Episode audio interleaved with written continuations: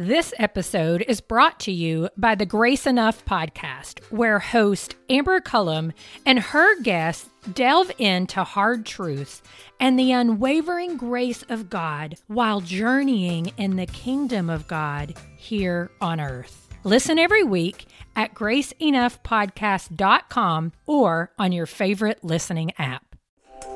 Welcome to the Table Podcast, where we discuss issues of God and culture. Brought to you by Dallas Theological Seminary.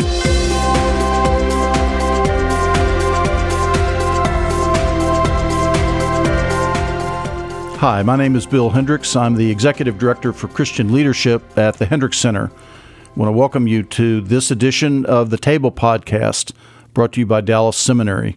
On the table, we discuss issues of God and culture. And in this edition, we're going to discuss, uh, I'm going to call it an issue and then qualify that in just a second. But the issue is that of homelessness, an issue which just about everybody, I think, in our country is familiar with.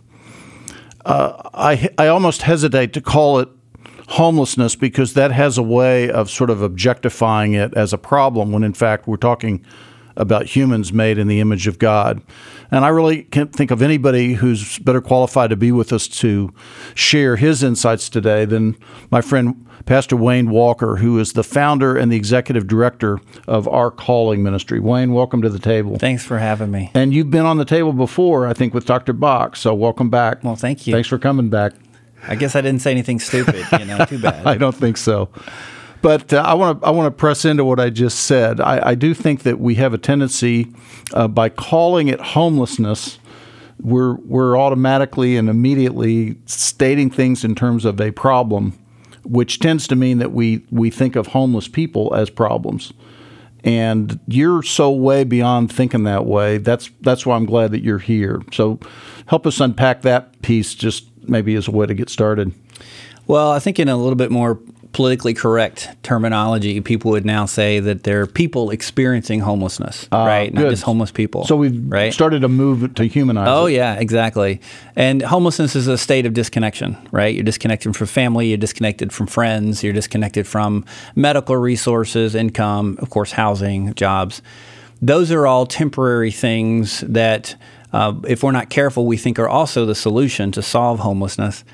But these are people that are experiencing a, a certain level of trauma, maybe experienced a, have a, a history of a certain level of trauma. Hmm that find themselves just completely disconnected from the world. What happens is you get disconnected from the things in life that make life stable for you.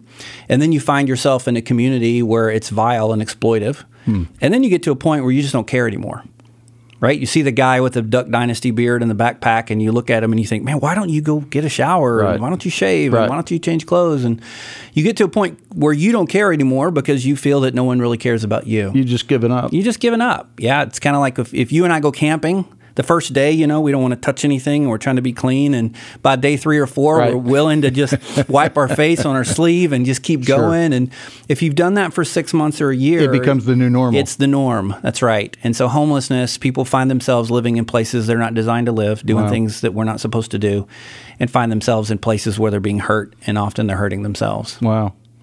So give me a little bit of your history. How did, how did you get into this? Line of work? I mean, where was growing up for you and background? And you graduated from Dallas Seminary in 2007. Give us a, just a little bit of that story and then how it led into our calling. Sure. Um, I've always been around poverty kind of growing up. Uh, when I was about 10 years old, my mom and dad became foster parents. Okay. And so we were not a wealthy family by any means, not even probably barely middle class. And we had foster kids come and move into our home. Over the years, we had 67 different kids. Wow and kids that had been abused in horrible ways, kids that had been subject to the worst kinds of torture and terror. Mm. Um, you know, kids that watch their parents die or watch uh, people try to kill them. Speaking of trauma. Oh, yeah, all kinds of physical trauma, sexual trauma, emotional trauma. Mm. And so I grew up in that family with those kids. I also became an addict at a very young age. Mm.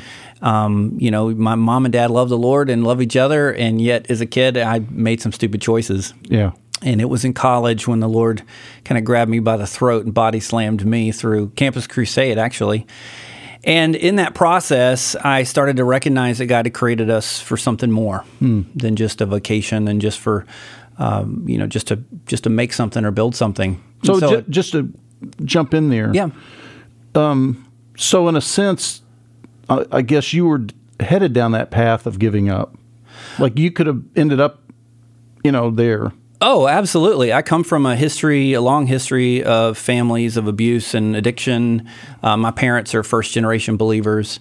And so, you know, I've got lots and lots of, you know, dysfunction in every family. Yeah, sure. Uh, but in mine, it just, it doesn't escape, So- just like everyone's. So it, it, it truly is a story, as it always is, of God just reaching down and saying, "No, you're mine," Yeah, I remember. plucking you in, in the hands of grace. I remember being in the back of a police car one time thinking, you know what? I think God has a bigger plan for me than this.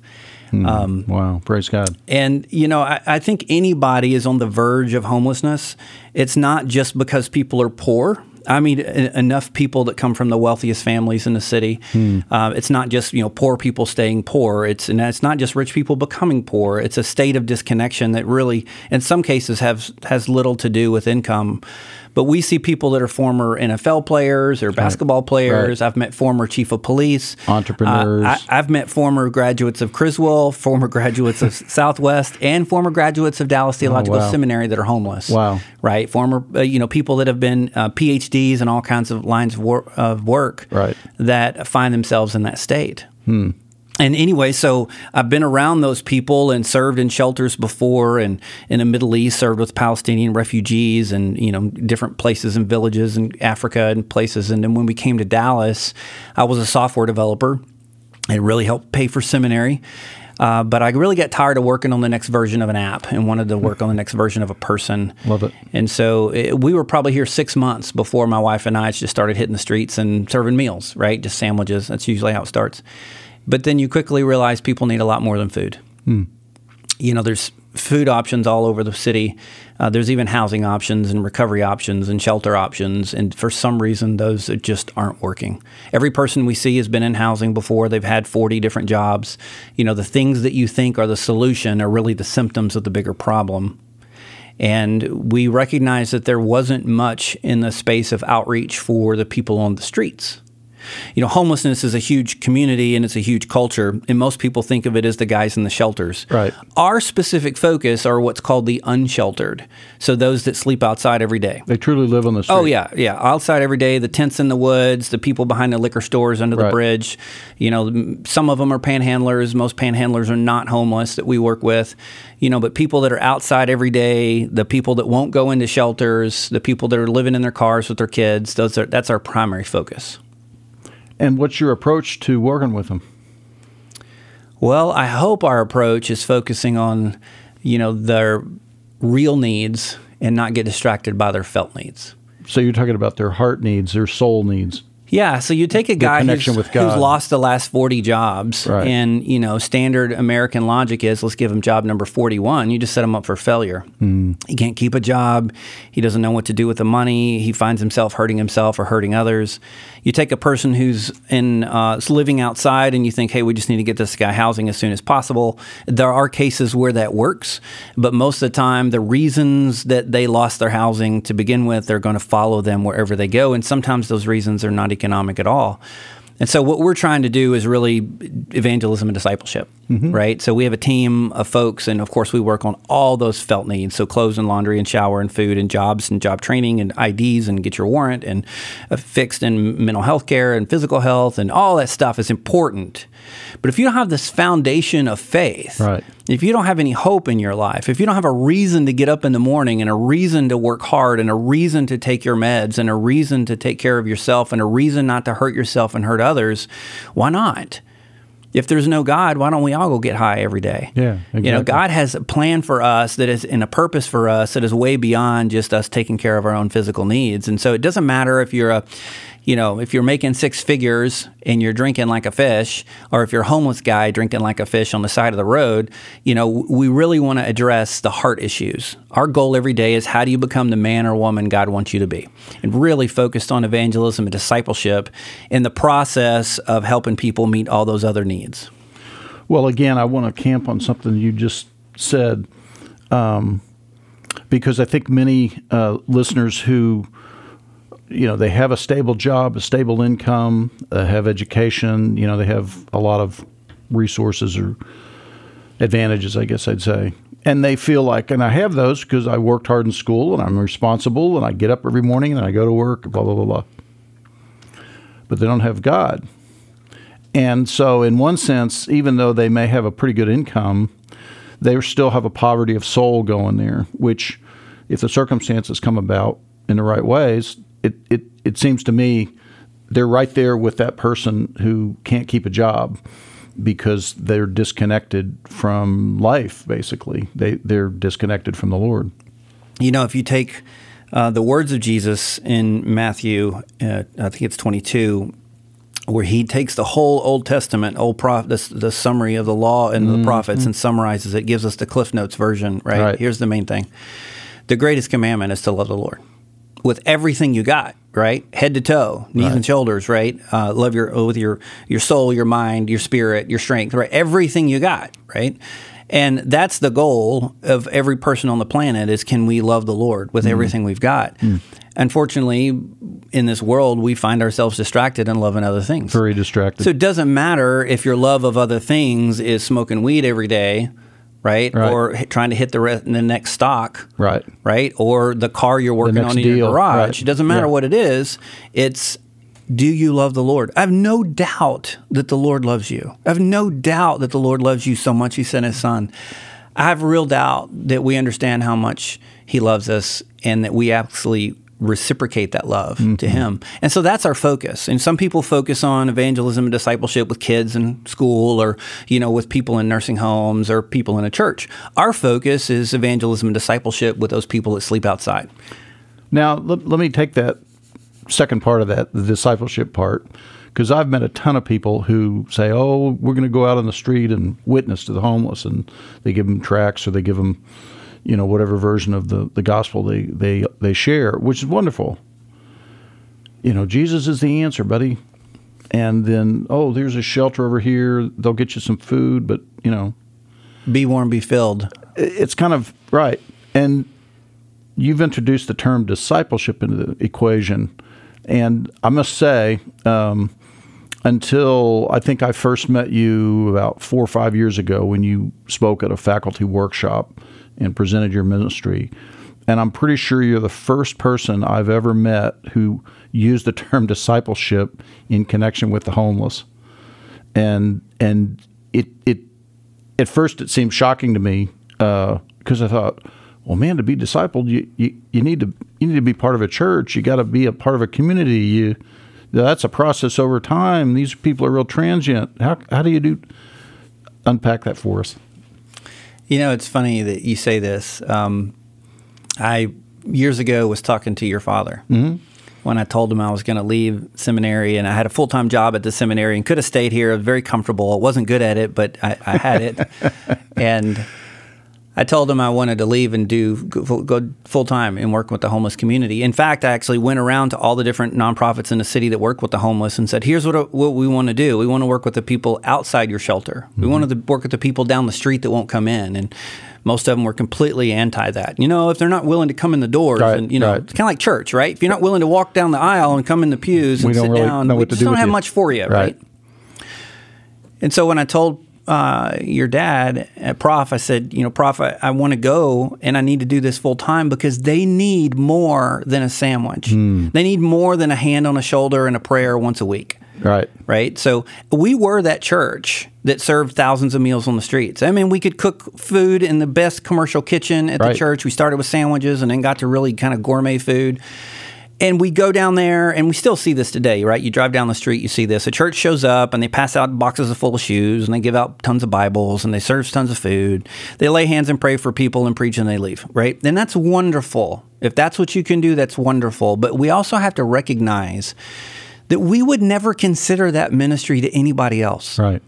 Right. Like you think about our kids, right? We don't want someone just to fatten our kids up and play Xbox with them and talk about Jesus and leave. We want them to intimately teach our kids to follow Jesus. Hmm. We want them to help them grow in their relationship with the Lord. We wouldn't do this with men or women in the church. Right. Right? We're going to go just give them a barbecue sandwich and talk about the Lord and walk away. We want them to intimately be growing and learning about a relationship with Jesus and learn how to follow him and how to pursue him. And so when we go down and we we've actually changed the gospel into be very transactional when Yes, we do that with the homeless community. In fact, most groups don't say this, but here's the way it comes across. If you'll say these magic words or listen to me preach, you can have this free stuff. Right. Right? Right. I'll give you a free meal if you say this magic prayer. And even though that isn't the words that are expressed, that is what's received Right. and implied, right? So you have every homeless guy in Dallas has trusted Christ seven times a week for the last eight years, but has no idea who Jesus is Yeah. because no one's willing to take the time and sit with him and show him how to follow him. Hmm. I talked to a guy a few months ago. He came to me and he said, Wayne, I'm not seeing any fruit in what we're doing. Uh, they call me the sandwich man. I make hundreds of sandwiches and I pass them out in these five different locations, and it takes like eight hours a day to make the sandwiches and go pass them out. And he's doing it seven days a week. Awesome. Great. You are the sandwich man. Don't pretend to be the gospel man. Don't pretend to be the discipleship guy. You have fruit, but your fruit is sandwiches. If that's what you want to produce, you're doing it really well. Maybe better than Subway and Jimmy John's, right? Right, right. But if you really want to invest in people, That's a different thing. that's a different thing. Hmm. I mean, think about it. you pass all these sandwiches and all this food. How much time do you actually spend with a real person? How much time do you actually sit down and shut your mouth and listen to them? Because believe it or not, they are the expert on their problem. Right. They're the one with the PhD on homelessness. They're the ones w- that understand why every pro- thing they've tried in the past hasn't worked. When's the last time you sat down, shut your mouth, and listened to them and really invested in them in a long term discipleship relationship? Because if that's what you want, maybe you got to stop making sandwiches. Well, what you're describing there uh, dovetails with a view that I have that the best way to understand people is is through their story. If you don't know their story, you don't really have a means of knowing their who they are because that's how it's been. That's how their personhood gets revealed, and each of these folks has a story, and that story includes how they ended up on the street, and that story gives all kinds of clues as to particularly how the gospel, as it's then worked out through discipleship, becomes applied into their life. Uh, and one of the things I love about your work is you've got a menu. Uh, it's a it's a cluster of both practical and, if I could put it this way, uh, spiritual services that you're delivering to people. Tell us a little bit about that. Well, again, I want to go back to the illustration of a church that shows up and just passes out food and stuff. I have seen, witnessed firsthand um, groups that do this and pass out the shoes, and then five minutes later, the shoes have created a marketplace. Right. Right. They're bartering. And I have watched people be abused physically and sexually for shoes. Right. I have seen so many Bibles passed out on the street. We used to do it all the time. And I can't tell you how many times I go into bridges now and find those Bibles ripped out a page at a time, used for toilet paper. Wow. Right? Or they're used to Sure. roll weed. Right. God said He wants His word in us. That's not what He had in mind, right? Smoking it. No. Uh, although I have heard that, you know, pleasing aroma to the Lord and, and anyway. But when we invest in people, Hmm. and we push the stuff aside. We want to meet physical needs, right? Jesus said, "When I was hungry, you fed me. Right. When I was cold, you gave me something to wear." But he also said, "Man should not live by bread alone." But you watch his ministry was not. He didn't open a Walmart or a McDonald's, right? right, He right. is leading people to the Father through truth. Mm-hmm. And the investment in people's lives has to recognize their physical needs as well as their spiritual needs.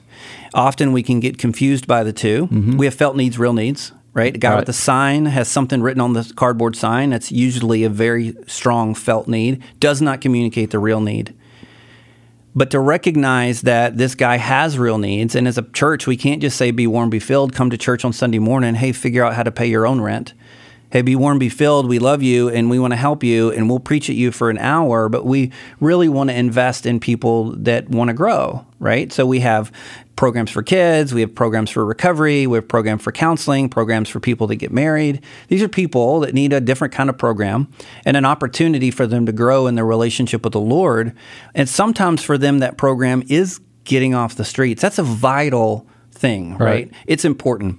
It- everybody needs to be off the streets. No one should have to live where these people live, but we have to recognize that housing is insufficient. Right. It's a necessity, but it's insufficient. It's impotent to really address the big issues in someone's life. Same thing with a job. And so, what we try to do is we draw a circle around what we do, which is evangelism and discipleship. And then we invite in partners to kind of fill in the void. And so, we have about 20 agencies that serve Right. in our facility.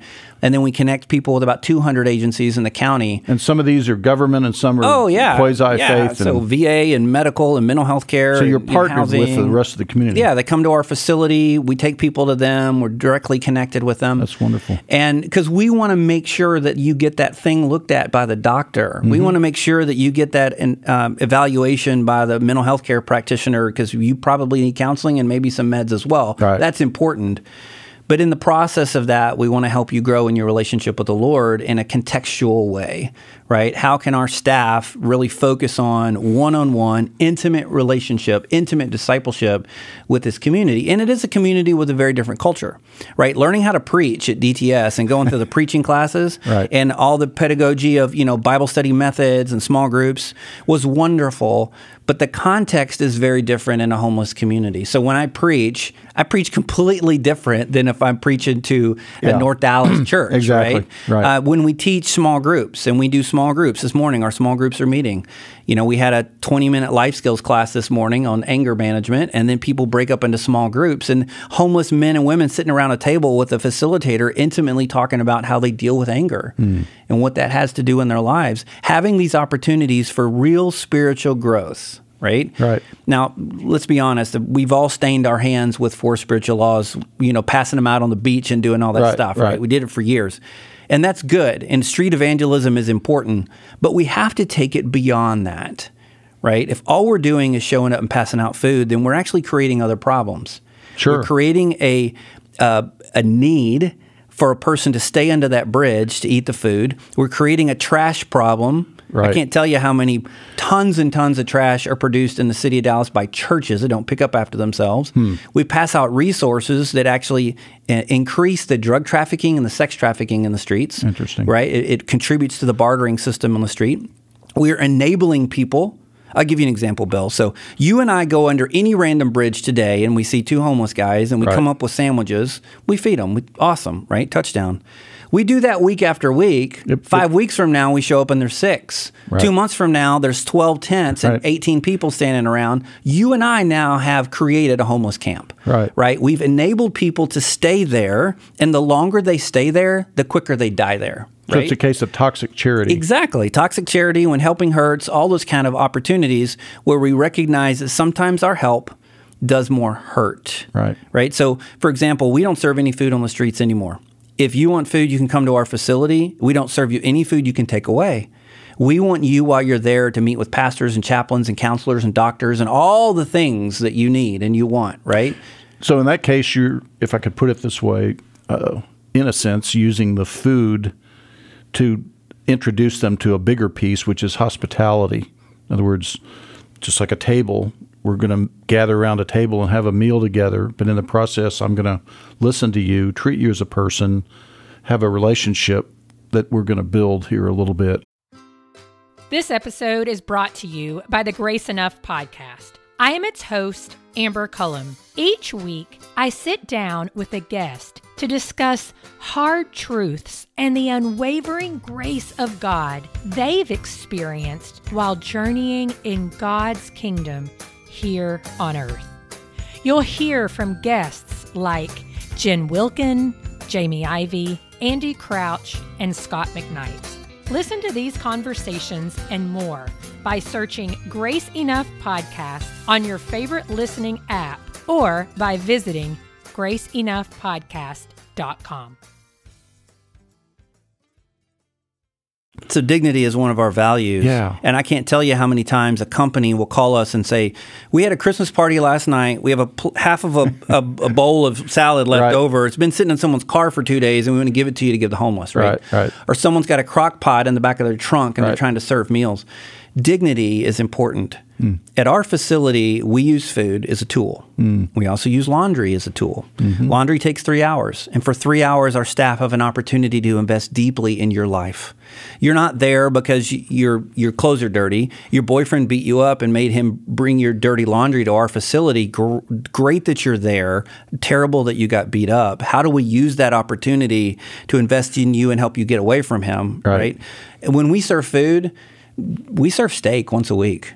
We serve brisket. We Nice. serve ribs. We serve salmon. We want to serve really good food to Right. treat our homeless friends with dignity because they're our friends.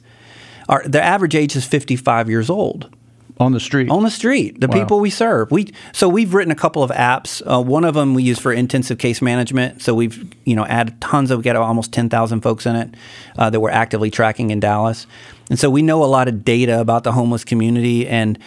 You know, the average age of 55 years old, it's only about a third of the homeless population are women, which is really interesting because sociologically, in most communities, there's a whole lot more women than men Yeah. except in extreme poverty because women don't live that long and many of them are in, in transactional relationships to survive. So Yeah. a lot of prostitution. Every single day we see sex trafficking, human trafficking, domestic violence. Every single day, right? So it's a very, very violent community. Hmm. Yeah. And it's usually not homeless on homeless. It's because we attract the most vulnerable people. They attract the worst kind of predators, Mm-hmm. right? It's like whoever's got the best food at the picnic attracts the worst flies, Right, right? right. And so we have very vulnerable people that attract the worst kinds of predators, traffickers, and other places. Um, so we're trying to meet real physical needs, addressing safety needs, housing needs, health needs, all these needs with this foundation of faith focused on integrity and character and accountability and holiness. You know, it doesn't matter if you live in a $10 million house or you live under a $40 million bridge. Right. God's called you both to integrity and holiness and purity and a relationship with Him and to worship Him. There's different challenges in that big house or under that big bridge. But as men, God's called us both to the same lifestyle and the same relationship with Him and with others. And so we're just focusing as a the body of Christ with this very unique group of people. Wayne, talk to us about um, the reality that many people are on the street uh, because they choose to live on the street. In other words, they they they if if you offered them housing, they wouldn't take it. And I know there's a huge mental illness issue here for many of them. And I know there's different strata, if you will, of homeless. Sure. You know, I've heard this years, year after year, and uh, I used to say it. Now I don't say it anymore because I don't believe it's true. I do not believe that people would choose to live on the street rather than live in your house and sleep in your bed. Okay. I don't believe that at all. And I say that because I have personally sat down with over a thousand homeless people, right? And I've got records of it. We Yeah, track the right. data, right? So I'm not just making this stuff up. They would prefer to live in a bed. They would prefer to be in a house. Now, they may choose a particular lifestyle that's really difficult to do in a house, a particular lifestyle that means that they would have to quickly leave that bed and go do that thing and then come back. Right. Um, but because of the prevalence of corruption of mankind, right? The Genesis th- Genesis chapter three, right? The fall. Because of the reality of poverty in the city, I'll give you an example. So in Dallas, the median inc- medium uh, rent for a one bedroom apartment is twelve hundred dollars a month. Okay, That's the median. median. You're going to have to work two full time minimum wage jobs to pay that. Right. Okay. So if you get paid minimum wage, you have to work 80 hours a week to pay rent. Just to pay rent. Just to pay rent. We haven't gotten to food Yeah, yeah, and yeah. No water, no electricity, no right. none of that, right? Just to pay the rent. And by the way, you cannot rent the apartment unless you make three times the amount of rent as your income or they won't rent it to you. Right. So we have some extreme poverty issues in this area. Dallas has one of the highest childhood poverty rates. In Dallas, it's interesting. So we track a lot of data. Um, we have the highest homeless population of any city in the South right now. Okay, we've just gone ahead of Houston, ahead of San Antonio. Our homeless population growth rate is faster than 95% of the country, right? And it's not just because you know, the fallacy is that people just choose to be homeless. It's not really true at all. We do have a high level of mental health issues. We do have a high level of addictive issues, but we also have a lot of high, high level of mental health issues and addictive issues in every neighborhood in this county as That's- well. that's for right? sure. It's not just homeless people that are, you know, drinking too much, smoking too much, or, Right. or you know, Have bipolar or Or yeah, exactly. So we also have a poverty issue that has to be addressed. You know, the many of these men and women will choose to live on the street because of a lifestyle that living in a shelter doesn't afford. Gotcha. But they don't want to live on the street. They want the lifestyle. I, Right. I talked to a dear friend of mine. I've known him for about eight years. And I asked him, I said, why don't you go get in a shelter? And he said, because the food and the sex is better on the streets. Wow. Right? The Right. food's better because everybody shows up and gives them food all day long. Right. You know, all these groups, especially out of town, that want to come downtown and do their thing and take an Instagram photo and go Mm-hmm. back. And I love those people. I used to be one of those people, but there are so much better ways to serve, so much more strategic ways to serve. Honestly, I would beg your churches to never go and do that without partnering with an organization that's there doing long term care with people, right? So we have groups that'll come down and serve meals right in front of a facility that's serving a meal. You can serve inside Right. in air conditioning with its bathrooms and toilets and clean paper, I mean, ple- clean plates and forks and knives, or you can serve outside in their parking lot. And we have some that'll try to serve in front of our facility at the same time we're serving lunch. And it's like, why? Why? It's not a competition, you Yeah, know. it's duplication of effort. And if you really want to come minister to people, we have a kitchen staff. We have a commercial kitchen. How about you let us cook the food and serve the food? You can do that if you want, but if you really want to minister to people, come sit down and eat with them. and have a meal, break some bread, and talk about your your problems and share your testimony on how hard it is to be a man of integrity in this world today.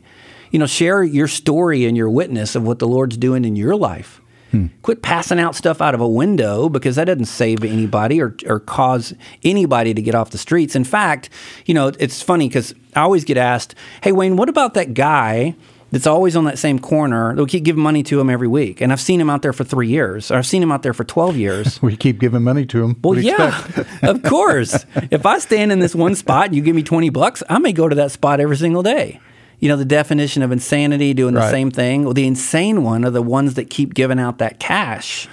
Well, there must be something in it because I, I as I reflected on this program coming up, um, I have seen homeless people, you know, out on the street, and it's hard work.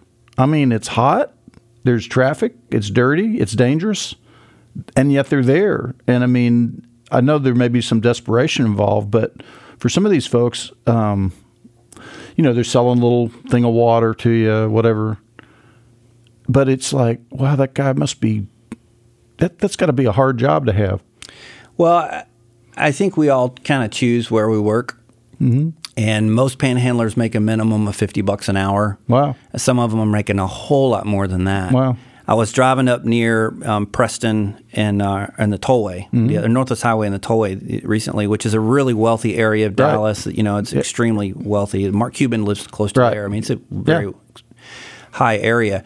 And I saw someone panhandling, and as I pulled up, I knew her, so I rolled down the window. And they always hate this. I'm like, "Hey, Vicky, what are you doing You're out here?" outing them. And the reason why I said this is I said, Vicky, you've been in an apartment for four years, and your sign says you're homeless. You know there's no integrity in that, right? Wow. And I know in that area she can make five hundred to thousand dollars a day. Yeah. Right now she could do that and do that for one or two days a week, or she could go work at McDonald's Right. and come home smelling like French fries and grease and work horrible hours. Right. And not make enough money. That's a job that she chooses. Yeah, gotcha. Right? But I've also met so many people panhandling that have said the words, I wish people would stop giving me money. Hmm. I'm out here because I'm an addict, I'm a fiend, Mm-hmm. and this is the only thing I know how to do.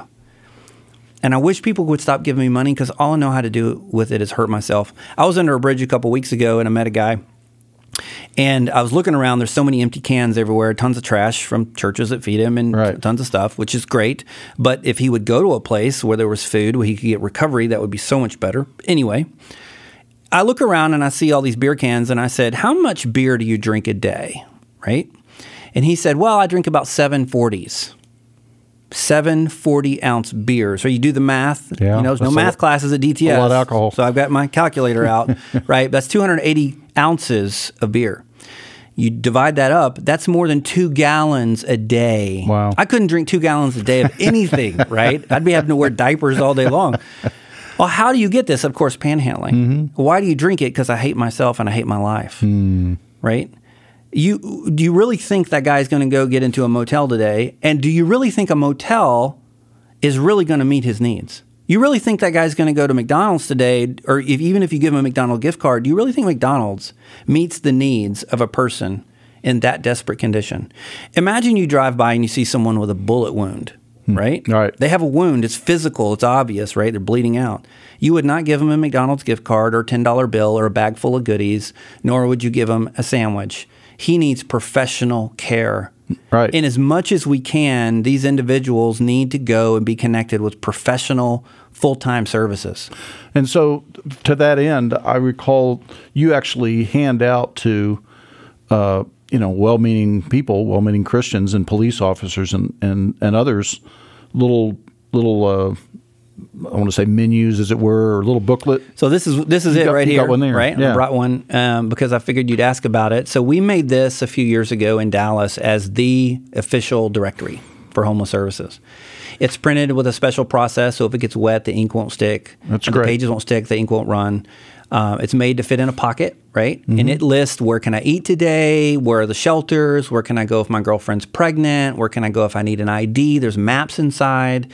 We did a lot of um, uh, review with the homeless community in focus groups to figure out what fonts to use, what colors to use, what's easier to read for people that are older. We update this data and reprint this thing about every quarter now. It does have a message of the gospel because we think Jesus is pretty cool and most important. And police officers carry this in their car.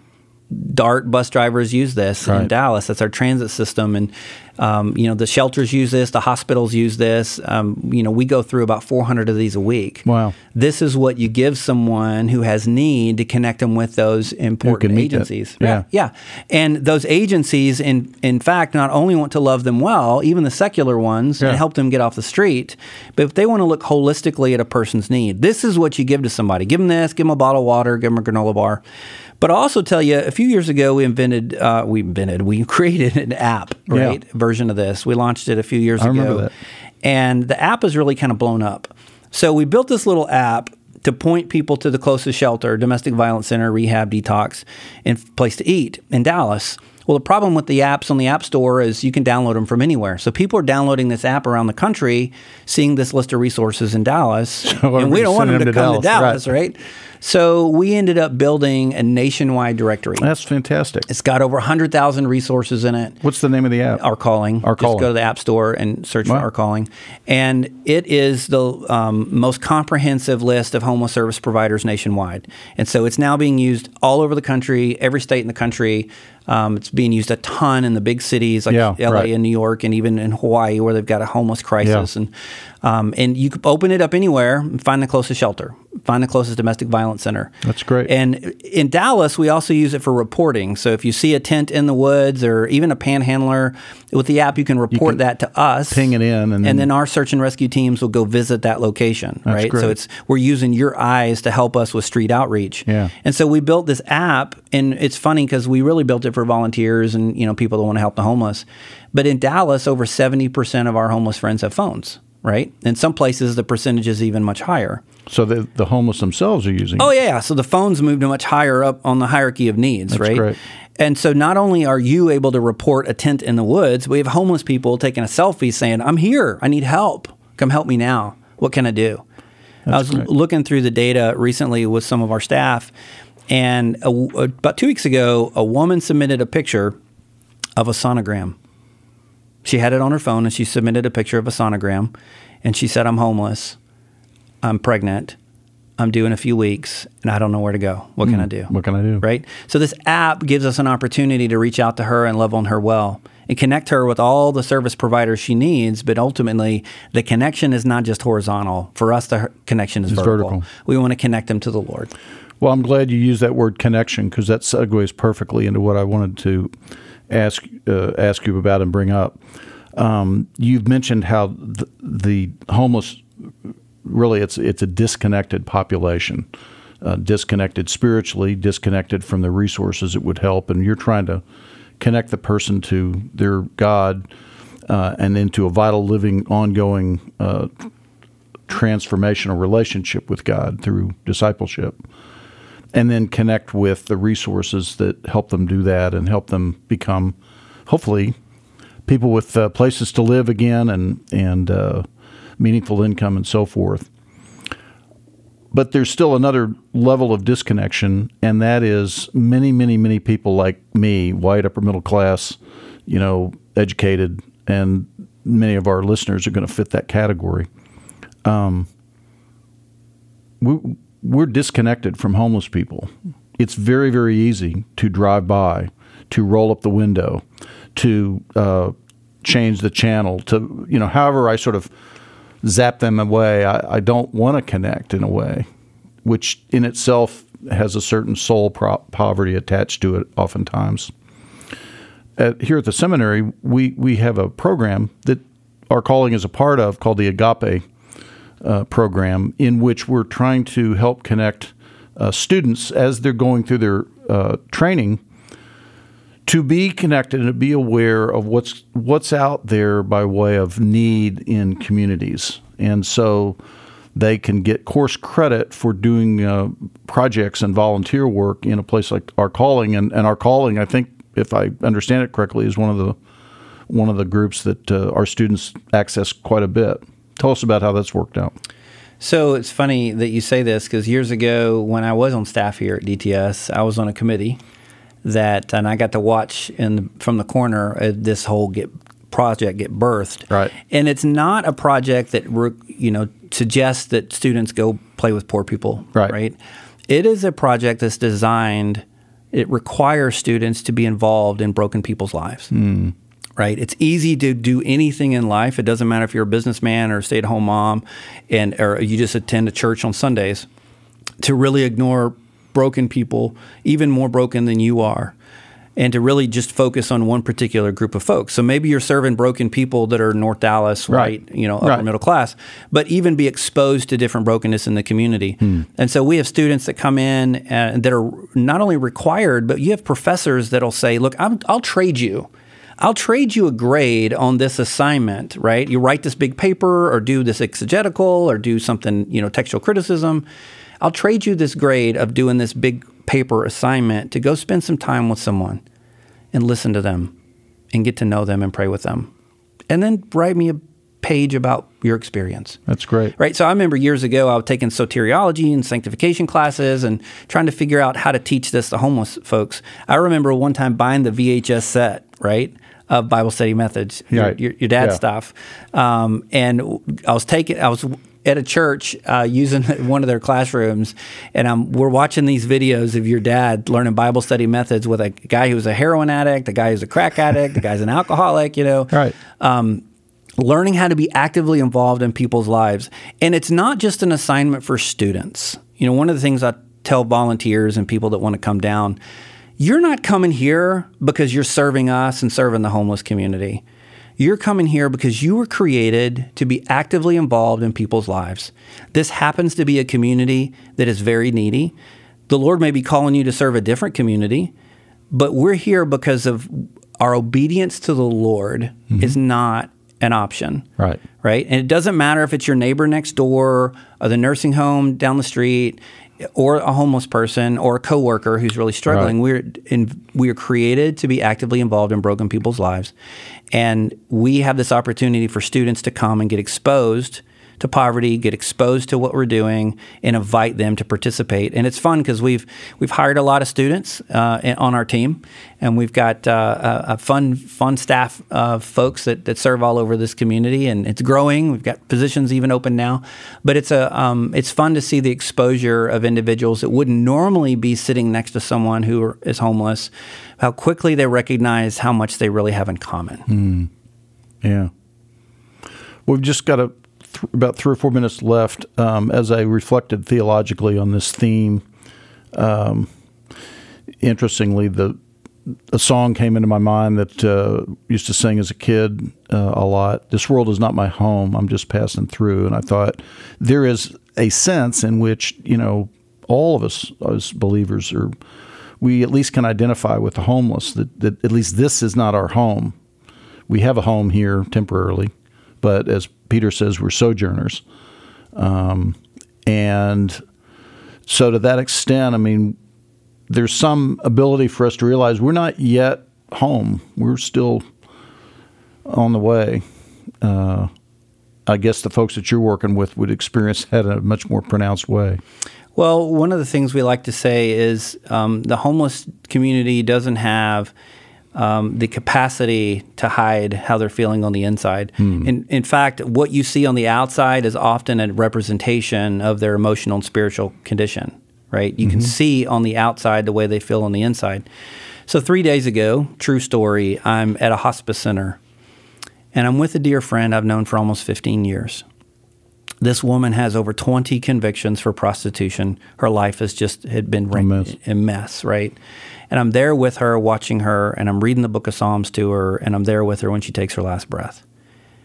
She's a homeless woman I've known for years. I had no concern if I gave her enough sandwiches. I had no concern if she got into a physical home, which she did on and off. She'd get in, get out. I had no concern if she got enough t shirts or had enough places to take a shower. My greatest concern was her spiritual home, like you said. Yeah. Does she know the Lord? And in that moment, was she prepared to meet him? That's our priority. That has to be the focus. That has to be what drives us to get up in the morning with anybody in our context. With us, it happens to be homeless people, uh, people that are out and struggling and need more than just a place to live. These folks that are experiencing this mess called homelessness, they need the Lord and they need the hope that's only found in Jesus. You know, only that Jesus Christ can solve what's wrong in their heart Yeah. and that can start to heal the rest of their life. And I would just point out I mean, this is a problem in global cities worldwide. This is a problem in rural, small towns throughout the United States as well. Every town has a- homelessness. Yeah. It's it's every downtown. Even Mayberry had Otis, right? Had a drunk downtown. Right. You know, so every it's it's worldwide. Poverty is a unique community. Poverty culture is unique to try to get into and serve. Learning how to serve them contextually is just as challenging as learning how to, you know, speak a foreign language or translate the Bible into an unwritten tongue. And but it's a community that is is universal in desperate need of the body of Christ not to just be involved in social justice, but to be involved in the gospel. Because one of the things we often say is social justice without the gospel is no justice at all. Yeah. Well, and God has planted, you know, His church and His people everywhere, and He's done that precisely so that we would make that connection, so that we could connect people to Him and uh, and be part of His body. Unfortunately, in most cities, if each church would adopt one homeless problem We'd be all person, set. there would be no more homeless people on the street, Yeah. right? Wayne, I want to thank you for being with us on the Table podcast today. God bless you and, and your work. And uh, if you have a topic that you would like us to consider for a future episode, please email us at the table at dts.edu. For Bill Hendricks, uh, I'm with the Table podcast. Thank you for being with us today. Thanks for listening to the Table Podcast. For more podcasts like this one, visit dts.edu slash the table. Dallas Theological Seminary. Teach truth, love well.